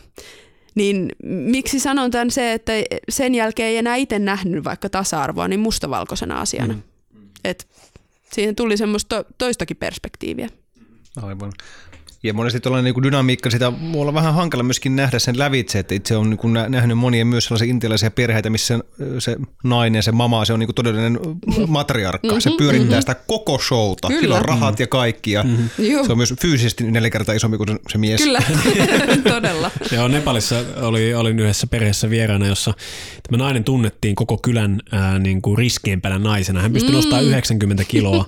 Kyllä. Ja sitten kun hänen mie- mies oli mun oppaana siellä vuoristossa, niin, niin tämä mies palkkasi tuota 17-vuotiaan lukiolaisen suoraan koulun välitunnilta kantamaan tämmöistä 10 kiloa rinkkaa. Eli, eli sitten vitsailtiin ja naureskeltiin silleen, että niinku, että sun vaimo on se, joka sun perhettä oikeasti pyörittää ja pystyy vielä kantaa 90 kiloa, että mikä kyllä, sä oot? Kyllä, kyllä. Et, joo, mutta se on, se on tosi, tosi tärkeä ja mielenkiintoinen pointti, koska Öö, mä oon valmis jopa väittämään, että se on tietynlainen kollektiivisen trauman merkki öö, eri yhteiskunnissa, miten nähdään asiat tosi mustavalkoisena. Ja yksi on hyvä, toinen on paha, nämä suljetaan pois, nämä otetaan sisään, ää, tänne saa mennä, tänne ei saa, tätä saa tukea, tätä ei saa tukea. Mikä on siis esimerkiksi yksi aivan ällistyttävä juttu on se, että aina kun Intiasta on joku uutinen, jossain tällaisessa perusmediassa, vaikka Hesarissa, niin, niin siellä kommenttikentässä ensimmäisenä mainitaan, että miksi ihmiset ylipäätänsä matkustaa, että Intia, siellä kaikki raiskataan, että eihän siellä ole mitään muuta kuin raiskauksia vaan. Ja se on äärimmäisen haitallinen, jos haluaa oikeasti ymmärtää, mitä tässä maailmassa tapahtuu. Ja jos matkustaa semmoiseen paikkaan kuin Intia, niin hyvin nopeasti huomaa, että voi heittää roskiin kaikki nämä meidän moraaliset absoluutit, mitä meillä on. Koska niin kuin tuossa aikaisemmin todettiin, että se siellä voi muuttaa mitään. Ja itse on tavannut niin monta Intia-reissaa, jotka yrittää kyllä olla niitä länsimaalaisen absoluuttisen moralismin soihdunkantajia, jotka, jotka menee siellä heristelemässä sormia ihmisille. Varmaan joskus voikin olla joku paikka, että, että voi olla ihan hyväkin mennä puuttumaan johonkin tilanteeseen, mutta ne on loppujen lopuksi, jos mietitään tämmöisiä niin kuin isompia rakenteellisia juttuja, niin, niin siinä saa olla kyllä aika tarkkana, että miten asennoituu siihen, että miten nämä ihmiset elää elämänsä. Ja ehkä siinä onkin semmoinen viisauden siemen ehkä ylipäätänsä myös täällä meidän omassa yhteiskunnassa, että ei ensimmäisenä olettaisi, että joku ihminen, jos se vaikka tekee jotain, sanoo jotain ää, tai asennoituu johonkin tietyllä tavalla, niin että se ihminen on paha. Ja että se johtuu vain siitä, että hän on paha. Eli jos onnistuu pääsemään semmoisen niin kuin traumaattisen linssin läpi kattomisen yli, ja ymmärtämään enemmänkin niitä vaikuttimia ja niitä historiallisia kehityskulkuja, mitkä on johtanut siihen, että me ollaan sellaisessa tilanteessa kuin me ollaan, tai tämä ihminen on sellaisessa tilanteessa kuin se on, mm. niin sitä kautta ehkä pystyy myöskin löytämään semmoisen vähän niin kuin aikuisemman tavan suhtautua näihin asioihin ja, ja ymmärtää sen, että harmaan sävyjä löytyy ihan joka ikisestä asiasta. On ja mun mielestä se on just hyvä aina muistaa se, että jos itse olisit juuri siinä tilanteessa, mm. kaiken sen kokeneena ja kaikki se, mitä siihen, mitkä asiat on siihen johtanut niin kuin todella pitkältä ajalta, niin tota, kuka tietää, miten itse käyttäytyisi. Että se on tosi, tosi paha mennä sanoa, että tämä on oikea, tämä väärin. Mm-hmm. Vaikkakin pakko tähän loppuun kuitenkin nyt sitten pieni disclaimer sanoa. Kyllähän niin kuin siis naisten ja tyttöjen oikeuksissa on Intiassa niin kuin valtavia ongelmia mm-hmm, myös. Siellä on mm-hmm. niin kuin sellaisia niin kuin perinteitä ja, ja traditioita, jotka on niin kuin täysin käsittämättömiä ja niin kuin vahingollisia ja, ja suorastaan niin kuin siis pahoja. Kyllä. Mutta missäpä ei olisi. Niin. niin. Kattele niin. mitä tahansa maata, niin, niin missäpä ei olisi joku semmoinen. Enkä nyt millään mm. lailla vähättele, siis mitä juuri sanoit. Että todella on niin kuin paljon Kyllä. semmoisia tosi kurjia juttuja, mm-hmm. mutta tota, mut joka, niitä on. Niin. Joo. Joo ja mä oon valmis tekemään niin hurjan väitteen, että tässä on menty niin kuin, mitä Intiaan tulee, niin tosi pahaa luisua alaspäin viimeiset 150 vuotta. Eli se, mikä siinä on ironista, on se, että nyt kun me matkustetaan länsimaalaisina ihmisinä sinne Intiaan ja jotkut meistä sinne moralisoimaan heitä nykyisistä käytännöistä, niin myöskin 150-200 vuotta sitten sinne matkusteli Britanniasta ihmisiä tuomaan Victorianista tapa ymmärtää miehen ja naisen rooli ja ää, seksuaalisuus ja monet muut seikat. Ja se, mikä Intiassa hyvin nopeasti tulee selville, on, että vaikkapa monet miehet edelleen ajattelee samalla tavalla kuin brittiherrasmies on ajatellut 1860-luvulla. Aivan, Ihan aivan. Samanlaiset piiksetkin hitto vielä. Nimenomaan. Et 150 vuotta aika kapselissa suurin piirtein. Ja sitten tietenkin kun otetaan vielä mukaan niin kuin globalisaation tuomat varjopuolet, se, että Intia on maailman suuri demokratia, tarkoittaa myöskin sitä, että sillä on täysin rajoittamaton pääsy kaikenlaisiin ää, internetin lähteisiin. Mm. Ja vaikkapa nettipornon räjähdysmäinen kasvu viimeisen kymmenen vuoden aikana. Voitteko kuvitella sellaista tilannetta, että meillä on vaikka 150 miljoonaa nuorta miestä, jotka ei ole ikinä nähnyt alastonta ihmistä, mm. ja sitten ne saa mm. älypuhelimen, ja niillä on loputon määrä mm. ää, todella rankkaa pornografista kuvastoa käytössään. Mitä mm. semmoinen tekee ihmisen psyykkeelle hyvin mm. lyhyessä ajassa? Kun se saattaa olla vielä niinkin pitkällä, että mä, ihminen ei ole koskaan niin ollut välttämättä edes tyttöjen kanssa tekemisissä. Niin, mm-hmm. kyllä. Sä koskenutkaan tai niin kuin jutellut tai... Mm. Tai. Joo. Ja Mutta, sitten pitäisi yhtäkkiä mennä niin kuin naimisiin ja niin. alkaa tekemään lapsia. Juuri näin. Mutta kaikki tämä niin kuin huomioon ottaa, niin kyllä juuri näin, että Intiassa on paljon ongelmia. On monia asioita, mihin mä en intialaisissa ja nyky-intiakulttuurissa ikinä tuu tottumaan. Naisten asema on kyllä yksi semmoinen, että ihan konkreettisia esimerkkejä näkee, kun Intiassa matkustaa, että miten hirvittäviä muotoja se voi saada, ja toinen on ympäristöasiat, mitkä on kyllä karmealla tolalla Intiassa, niin kuin noin hyvin miedosti ilmaistuna. Mutta sä kuitenkin sitten matkustelujen jälkeen palasit Suomeen ja, ja tota, jossain vaiheessa sulla tuli sellainen ajatus, että sä haluaisit myöskin alkaa joogaopettajaksi. Mites, oh. mites, tää, mihin, sä, miten sä päädyit Ei tullut tilanteesta? semmoista ajatusta. Eikä. Mä vaan löysin itteni tästä tilanteesta. no miten löysit itsesi tästä tilanteesta? Tota, ähm, no siis joogan perässähän mä sinne Intiaan menin. Ja tota, siellä ihan siis yritin niin kuin asettua asumaan, että oli, oli asunnot ja kaikki koti siellä, mutta tota... Sano vielä, missä päin Intiassa asuit? No siellä Kalkutan. Kalkutassa, joo. joo. Toi, tota, mut sitten tosiaan täytyy sanoa, että se oli vaan niin karvas pettymys. Se, tota, kun mä olin tosiaan ajatellut, että elämän tiedon täällä otan haltuun ja valaistun, niin tota, se, se, se, ei vaan, se ei mennyt niin.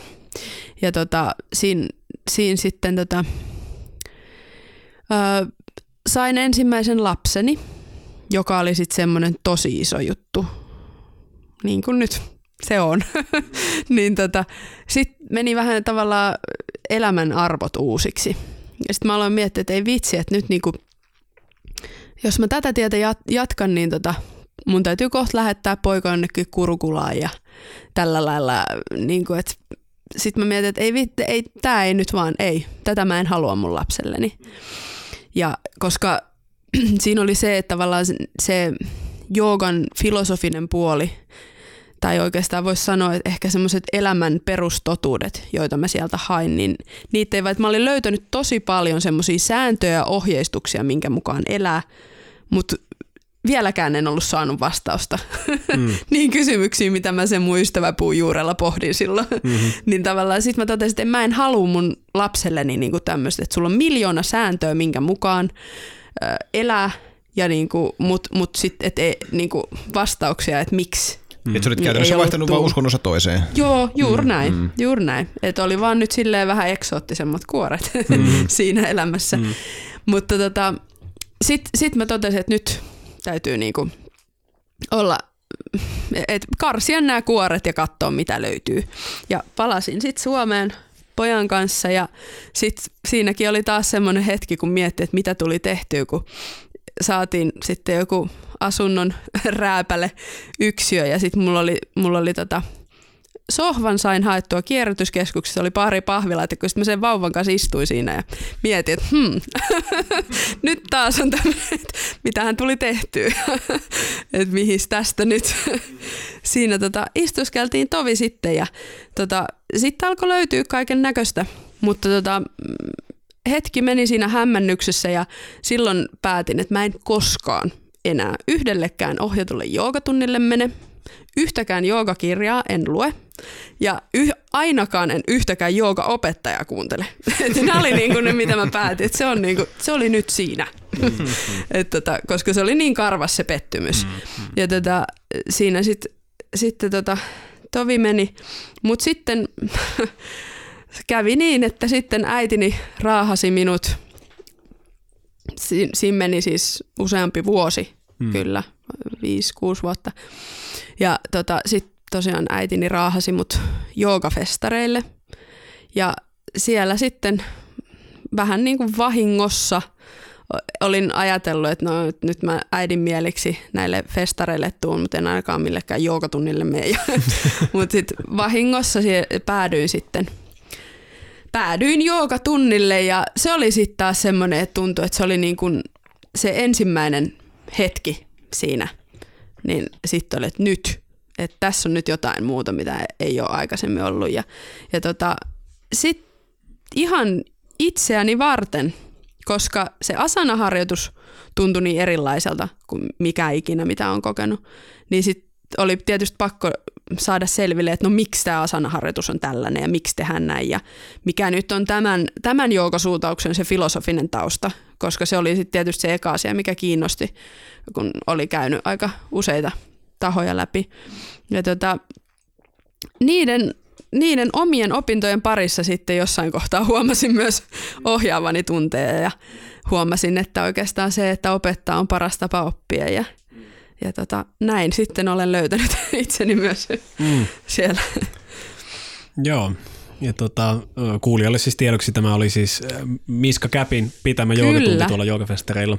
Tosin ilmeisesti, mikäli oikein ymmärsin, niin et, et sen tunnin jälkeen edes tiennyt, että oliko kyseessä nainen vai mies.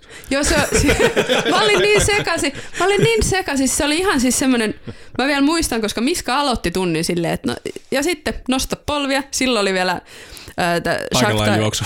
Joo, se oli kyllä, oli, se oli, lämmittely oli tuolla Shakta joogakoululla se, että juostaan, nostetaan polvia mm-hmm. ja juostaan. Ja se alkoi se tunti silleen, että no niin, nyt nostellaan polvia ja sitten tähän seuraavat 45 minuuttia. Sitten mä mietin, että ei vitsi, että, että joogatunnilla voi nauraa, että tämä on hauskaa. Se oli tosi semmoinen. Mutta mm. sitten tota, sehän saman tien siitä, sit kun mentiin Shavaasanaan, niin mm. mulla meni niinku filmi poikki ja sitten jossain kohtaa heräsin ja sitten mä tosiaan sen jälkeen sitten men, menin veljeni ja hänen tyttöystävä ja äitini kanssa tonne tota, mihin, sinne jonnekin festareille. Mm. He sitten kyseli, että no millainen oli. Ja mä olin ihan, mä en muista nyt oikein mitään, mitä tapahtui. Oliko mies vai nainen? Ei mitään käsitystä. Ja ei niin mistään tiennyt yhtään mitään, mutta mä tiesin vain, että oli niin tosi hyvä. Mm-hmm, mm-hmm. tota, mutta sitten tosiaan siellä sitten kierreltiin mun äidin kanssa myöhemmin. Ja sitten kun, kyllä mä sitten tunnistin, kun mä näin Miskan, niin mä, että toi mm. se oli, toi mm. oli se tyyppi. niin, kyllä. sitten tota, joo, sitten oli pakko tulla sinne joo.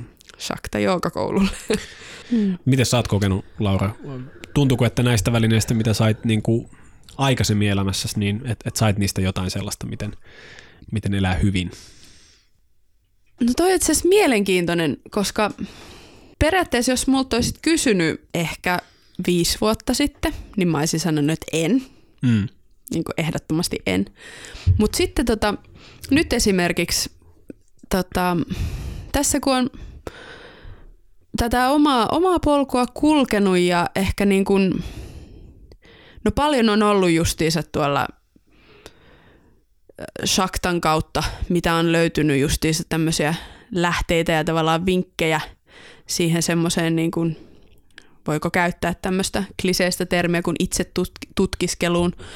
Niin tota, mä oon itse asiassa tajunnut, että mulla on ollut elämässä ihan hirveän paljon semmoista – mikä, mikä niin kuin ruokkii ihan tosikin tasapainosta ja hyvää elämää, mutta ne on ollut ehkä ongelma siinä, että ne on ollut justiinsa ikään kuin, no vaikka silleen, että mulle on annettu auto, mutta ei virta avainta.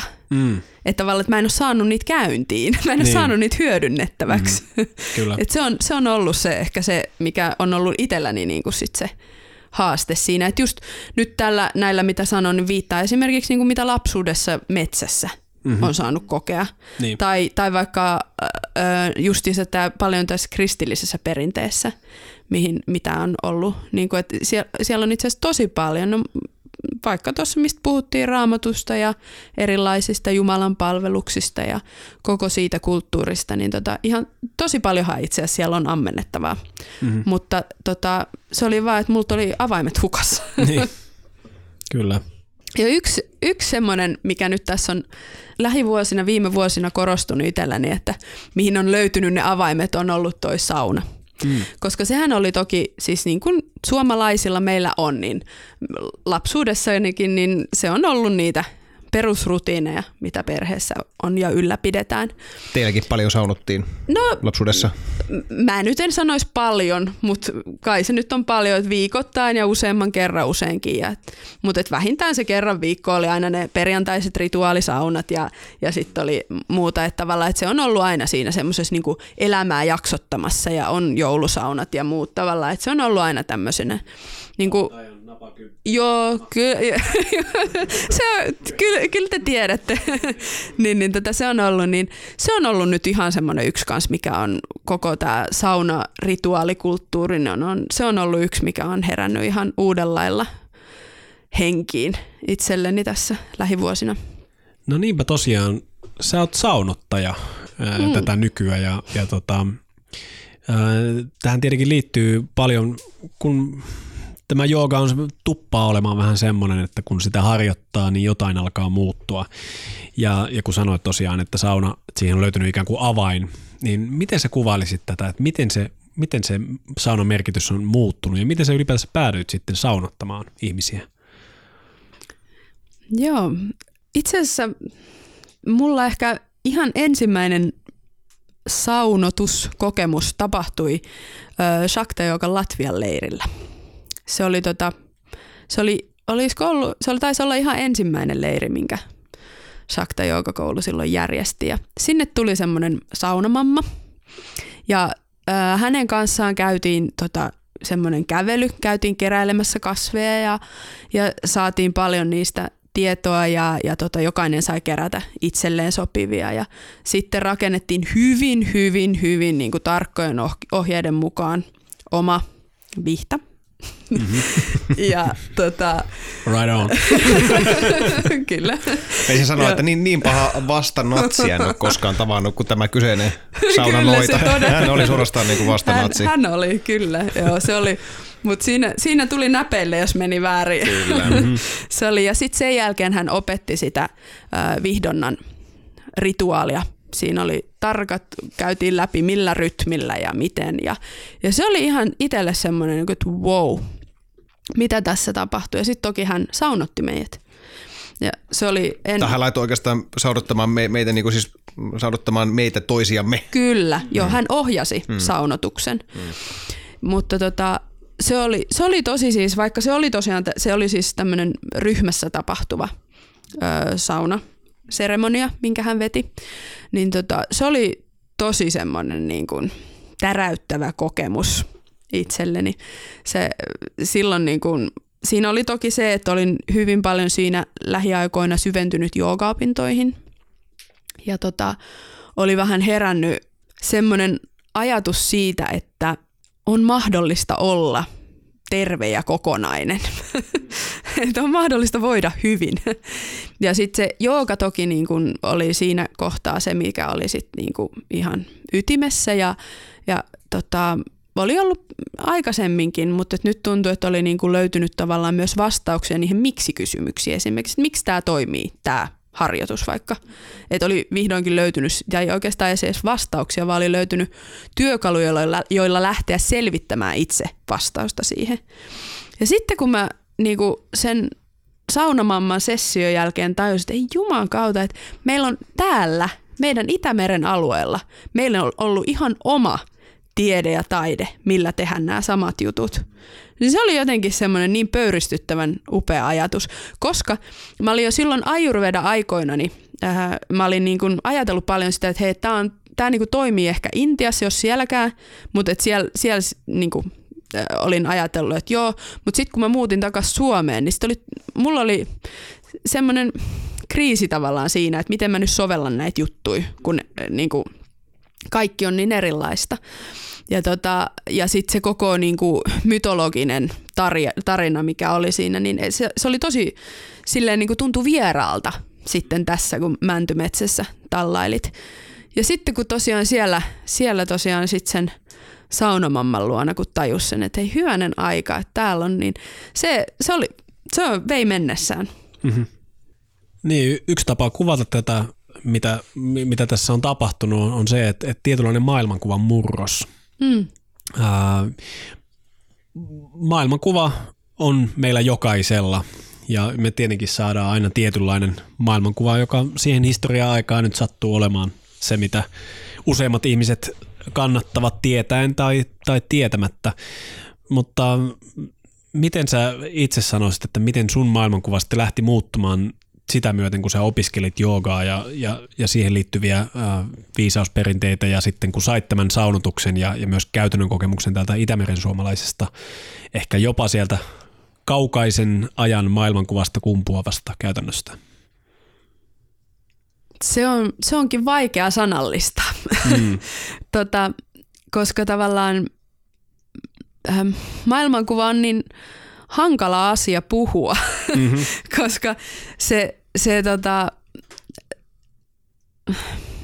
se, mistä puhutaan, on jo se, niin tavallaan sanatkin, mitkä tulee, niin on se maailmankuvaa mm-hmm. kuvaavia, mm-hmm. jolloin on tosi, tosi hankala nyt sanottaa tota, mutta ehkä koitan. No sanoisin, että se sen sana kokonainen on ehkä semmoinen aika hyvä, mistä lähtee liikkeelle kuvaamaan sitä Tuossa mä kuvasin aikaisemmin tätä, että mulla oli lapsuudessa tämmöinen ristiriita sen mun oman metsäkokemukseni ja sitten tota kirkon oppien välillä. Ja se oli jännä, kun sitten joogaperinne alkoi tuomaankin vastaukset, että aa, näin nämä sopiikin ihan yksi yhteen.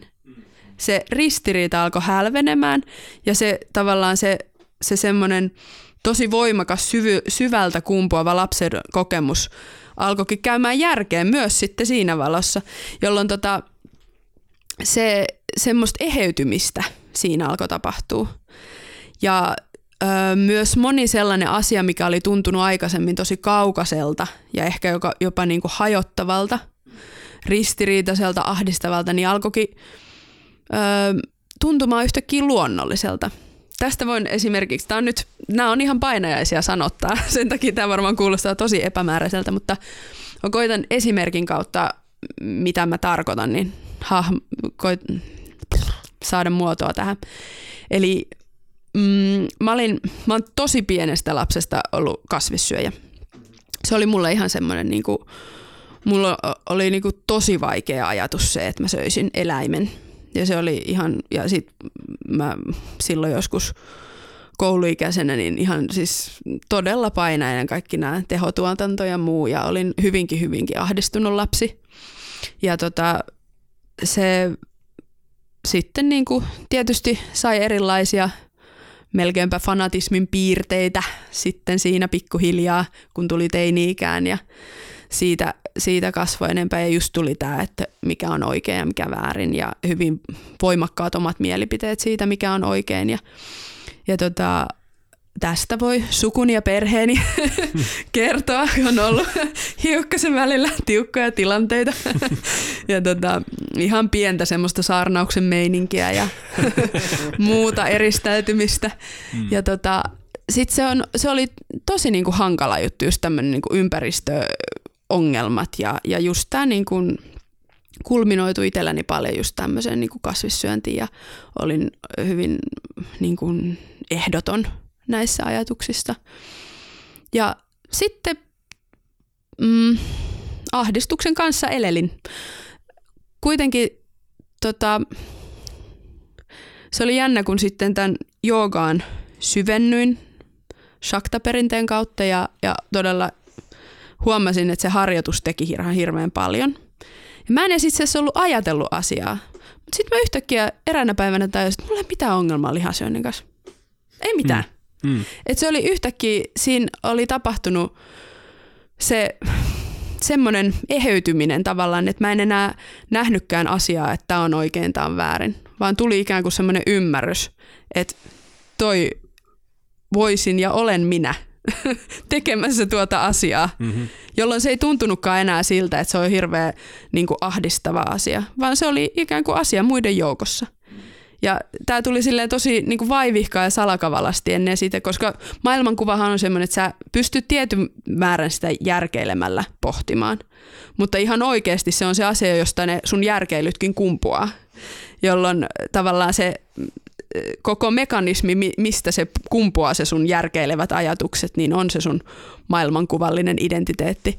Ja sen muutokset mun mielestä huomaa just tuolla lailla, että nyt salakavallisesti tajuvat, hetkinen, tämä asia on nyt vaan eri lailla, se on muuttunut. Joo, semmoinen vertauskuva.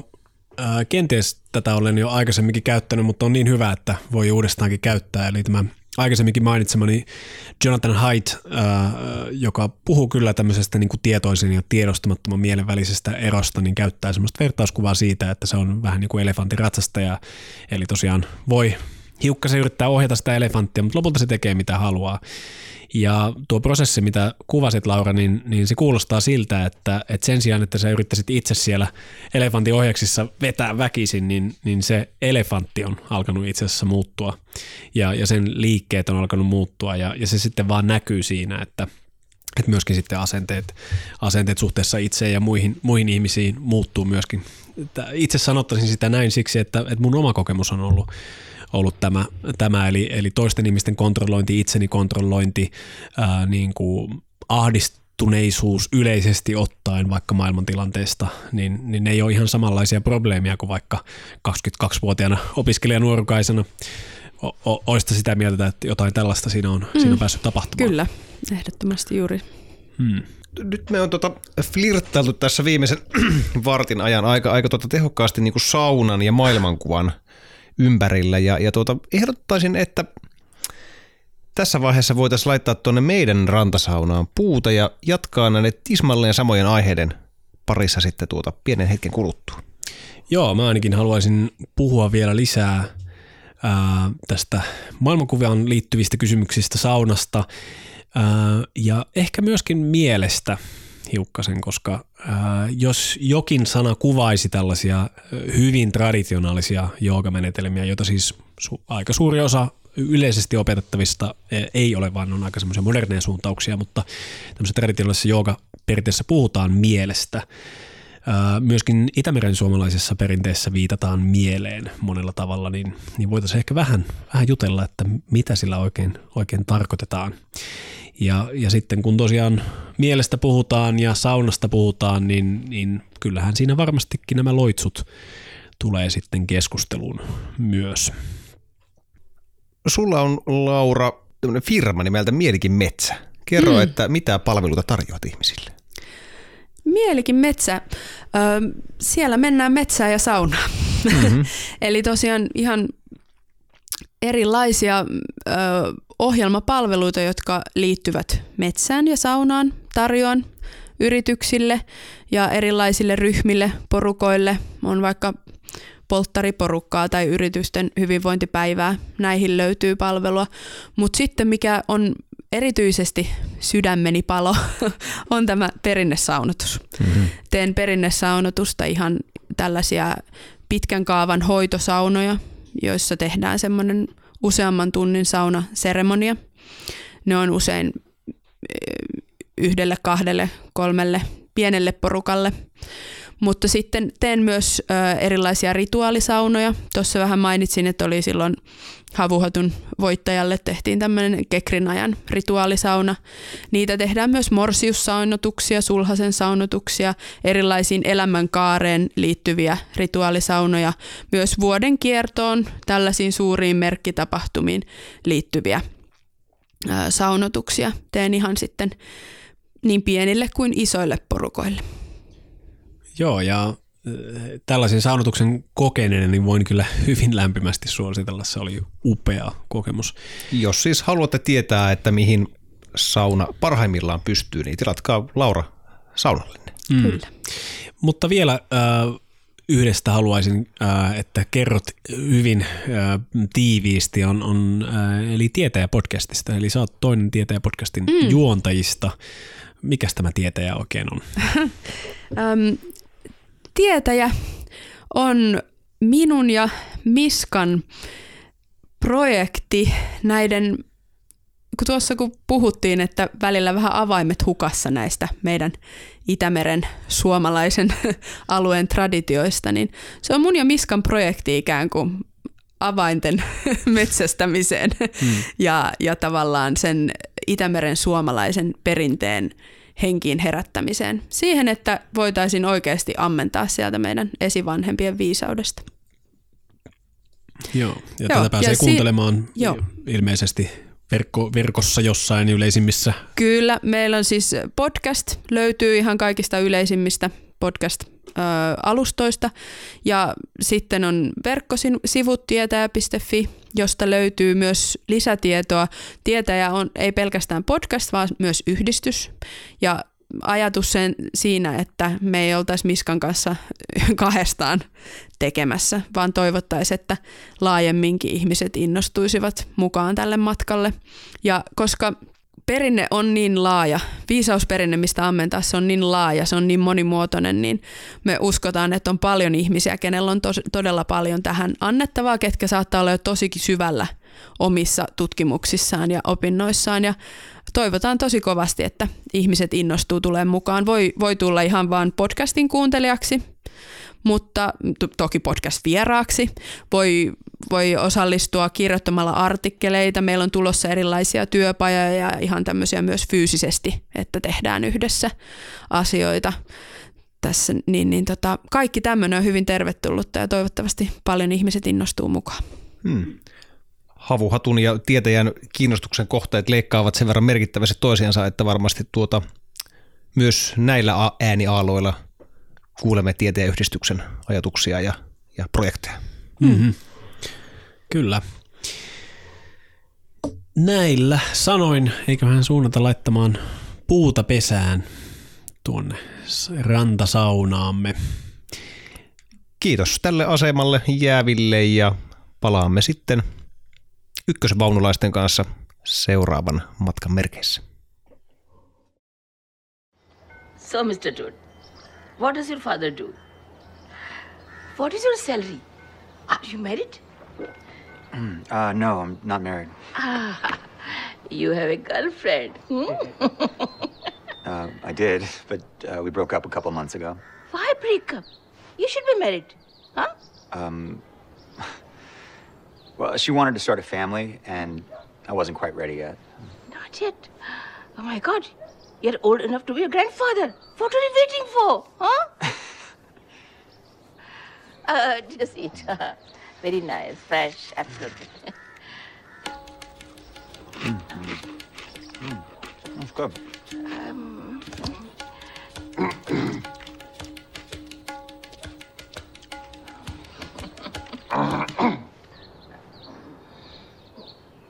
what? Sir, you should not place the hand that has been in your mouth back in the food. and uh, you should not eat with your left hand. Uh, in India, we eat with the right hand. Uh, left hand is uh, considered to be uh, Uh, dirt. unclean. Unclean, unclean, yeah. Why? Why? Why?